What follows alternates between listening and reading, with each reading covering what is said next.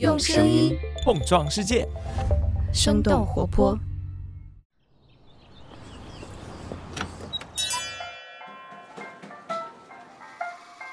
您的生动早咖啡好了，请慢用。嗨，早上好呀！今天是二零二三年的二月六号，星期一，这里是生动早咖啡，我是来自生动活泼的梦一，几条商业科技轻解读，和你打开全新的一天。在二零二二年，有一种以竖屏为主、每集只有几分钟的短剧，收获了越来越多观众的注意力。这类短剧一般在画面上聚焦于人物，情节上充满了反转，而且迅速展开，还会伴随着一些短视频配乐和特效来增加戏剧效果。这类时长很短而且很下饭的内容形式，成为了越来越多人的电子榨菜。他们不仅在时长上满足了大众在碎片时间非要做点什么，但是又不想花费太多精力的需求，又在节奏上结合了用户们倍速观看的。使用习惯，尽管许多人用狗血、无脑等的理由对它保持着距离，但是随着作品越来越多，制作越来越精细，这类电子榨菜受欢迎的程度可能已经超出了不少人的想象。不过，正在迅速发展的短剧可能会在未来遇到哪些变化和挑战呢？我们今天的清解读就与此相关。在这之前，我们先来关注几条简短的商业科技动态。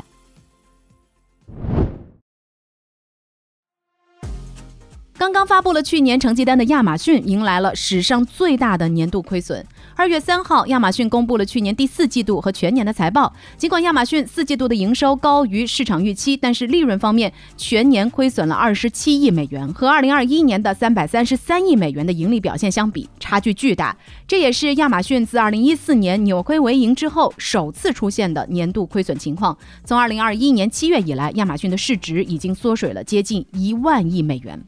亚马逊最主要的利润来源云服务出现了增长不断减缓的情况，季度增速已经从去年年初的百分之三十七一路下滑到了最近的百分之二十。作为世界上最大的云服务提供商，亚马逊云服务不仅占据了全球接近百分之四十的市场份额，对亚马逊自己来说，云服务更是它主要的利润来源。在二零二一年，云服务占据了亚马逊超过七成的利润。CEO Andy Jassy 在财报电话会上表示，他当前最需要做的就是降低成本。除了此前公布的裁员计划，亚马逊已经暂停了 Amazon Fresh 生鲜服务和无人便利店的扩张。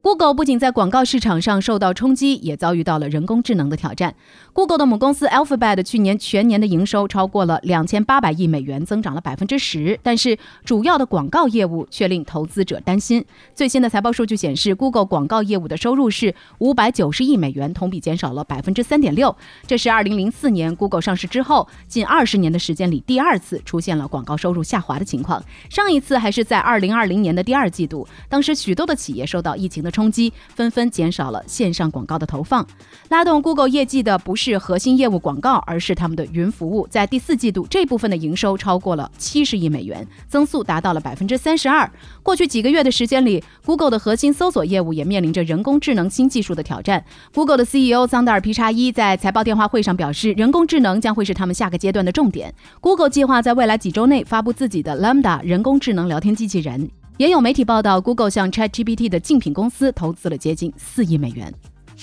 对中国市场寄予厚望的星巴克，最近也交出了一份成绩单。这家咖啡巨头想要实现自己的2025中国战略愿景，难度不小。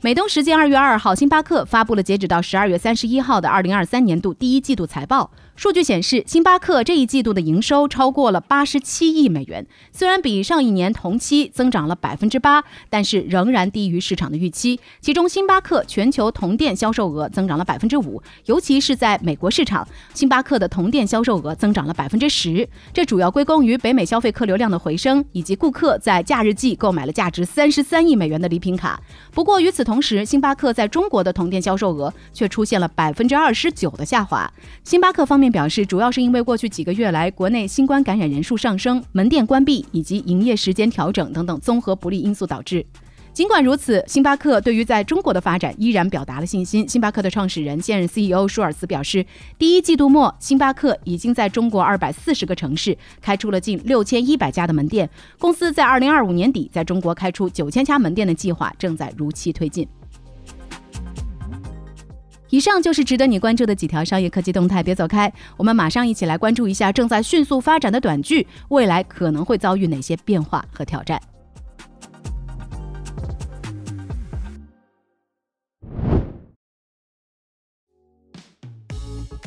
欢迎来到今天的精解读。去年短剧迎来了井喷式的发展，在去年上半年，有八百多家公司备案了近三千部短剧，是二零二一年一整年短剧备案数量的七倍之多。按照季度来看，猫眼研究院的数据显示，去年第三季度上线短剧一共有一百七十六部，比前一季度增长了百分之五十七左右。一些作品也在去年创下了破纪录的点击量和分账成绩。单集时长十分钟的《念念无名》的总点击量达到了五点一亿，单集时长六分钟的《拜托了别宠我》获得了四点五亿的点击量，还实现了三千万以上的分账成绩。优酷、芒果 TV 和腾讯等等平台都在去年成功的推出了分账破千万的短剧。在微信小程序上，不少单集只有一分钟时长的短剧，靠单集付费的模式也能够获得千万级别的收入。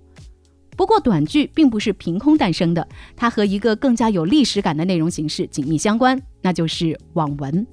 短剧最开始流行起来，和免费的网文 IP 的转化有很大的关系。以字节旗下的番茄小说和百度旗下的七猫小说为代表的免费网文阅读平台，通过大量购买作品，用免费的方式快速的吸引用户，再通过线上广告赚钱的模式来盈利。在用户增长和广告模式天花板开始显现之后，网文的短视频化作为一种轻量的 IP 转化方式，以孵化周期短、制作成本低的优势，解决了 IP 一直以来孵化成功率低的痛点。根据投中网的报道，米读率先以用户的阅读数据为基础，选择 IP 进行三分钟以内自制短剧的改编，然后快速的推向市场。其中，《河神的新娘》在二零二零年的播放量就突破了一点八亿。从二零一九年开始，网文平台们不仅在微信小程序上用广告引流这一些老一套的玩法，成功推广了短剧改编模式的成功，还让短视频平台们也看到了短剧 IP 的价值，推出了一系列扶持和激励创作者的举措。短剧的继续发展和平台流量的资金扶持也密切相关，而去年互联网公司和整个影视行业的降本增效，也让更多的资源向短剧倾斜。降本增效还让爱优腾等等平台对于内容成本的考核越来越严格，导致平台上新剧集的数量和体量都在缩水，热度也在下降。这些挑战最终也让长短视频平台在去年突然握手言和，从竞争走向合作。抖音先后和搜狐、爱奇艺达成合作，快手和乐视联手。需要内容的短视频平台获得长视频平台影视剧二创的授权，间接为长视频平台来引流。同时，长视频平台也开始购买短剧。截止到去年的第三季度，长视频平台已经上新了超过四百部短剧了。平台的寒气当然也传导到了传统影视从业者的身上。根据三十六氪的报道，二零二二年的上半年，通过规划备案的网络电影数量是七百五十四部，比去年同期下滑了百分之六十六之多。比如说像《乡村爱情》《仙剑奇侠传》等等原来的一些网剧或者是网络电影的知名 IP，也都纷纷转向短剧。在新浪财经一篇名字叫做《短剧拯救横店》的报道当中，一位影视后期制作的工作人员表示，不少中小影视后期制作公司早在二零一九年就开始承接竖屏短剧的工作。去年部分影视公司的运营甚至全靠短视频制作来维持。根据品玩的报道，多家影业公司也开始拥抱短视频平台，希望能够为公司带来一些利润的同时，为旗下新导演也提供一些拍摄的机会。不过，热度和盈利并不总是正相关的，还有一些早期从业者对短剧商业化的前景并不看好。发展初期的短剧目前仍然难以与长剧抗衡，头部短剧的播放量距离爆款长剧动辄几十亿、上百亿的播放量还有很长的距离，而且进入剧集总榜的短剧数量少，热度仍然不够。那么，短剧未来的发展可能会遇到哪些变化和挑战呢？挑战之一，依赖爽点爆点的内容需要时间的验证。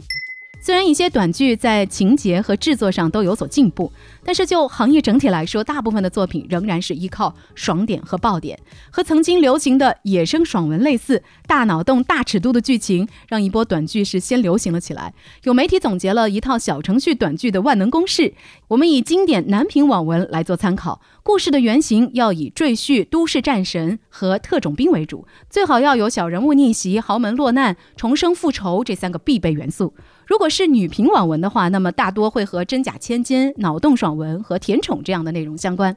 一方面，土味短剧同质化严重，市场已经显现出了疲软的状态了。根据品玩的报道，哪怕是同类题材、同等质量的短剧，现在也越来越难出现爆款了。在收益上，现在每部剧平均能够下滑百分之三十。持续的感官刺激使人们的期待值逐渐变高，这对于情节以及服装、化妆、道具等等元素都提出了更高的要求。短剧的成本和制作难度也会变高，前期的投入变多，自然也就会增加后期商业化的挑战。另外，从粗放式的增长到精细化的发展转变，也一定会对制作方产生洗牌的影响。为了满足审美疲劳的观众日益提高的期待，短剧需要不断证明自己的内容价值。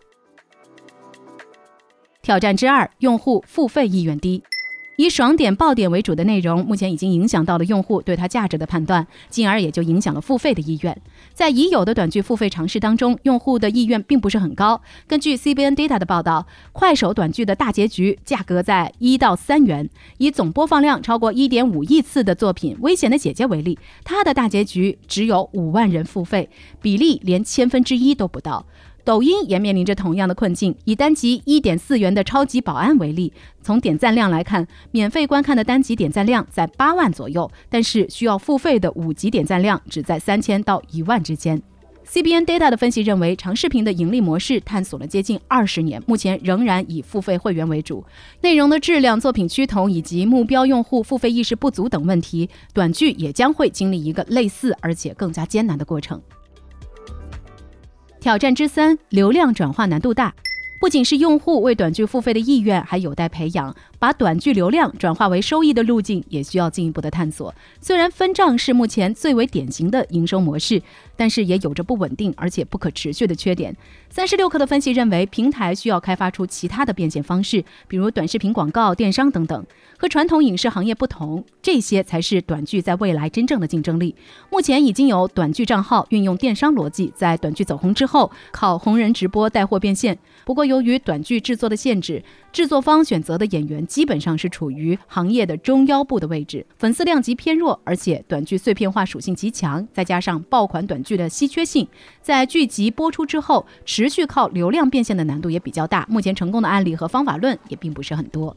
对于现在大力扶持短剧发展的平台来说，未来的变现逻辑也是一个问题。短剧分账虽然由会员和广告两个部分组成，不过从实际的分账收益来看，会员收入占绝大多数，而会员收入又主要由拉新和老会员观看时长这两部分来构成。目前这个阶段来看，不仅拉新能力有待验证，由于短剧的时长很短，所以即便是会员看完了全集，贡献的总时长也只在一百到三百多分钟之间，和观看一集四十分钟钟左右的普通网剧相比，显然是更长的剧集能够轻松赚到更多的用户时长。那聊到这儿了，也想来问问你，你有喜欢看的短剧吗？你生活中的电子榨菜又是什么呢？欢迎你在我们的评论区和我们一块儿来聊聊。这就是我们今天的生动早咖啡，那我们在这周三一早再见啦，拜拜。这就是今天为你准备的生动早咖啡，希望能给你带来一整天的能量。如果你喜欢我们的节目，欢迎你分享给更多的朋友，这会对我们非常有帮助。同时，你也可以在公众号和微博。搜索“生动活泼”，声是声音的声，这样就可以了解更多与我们节目相关的信息啦。生动早咖啡，期待与你下次再见。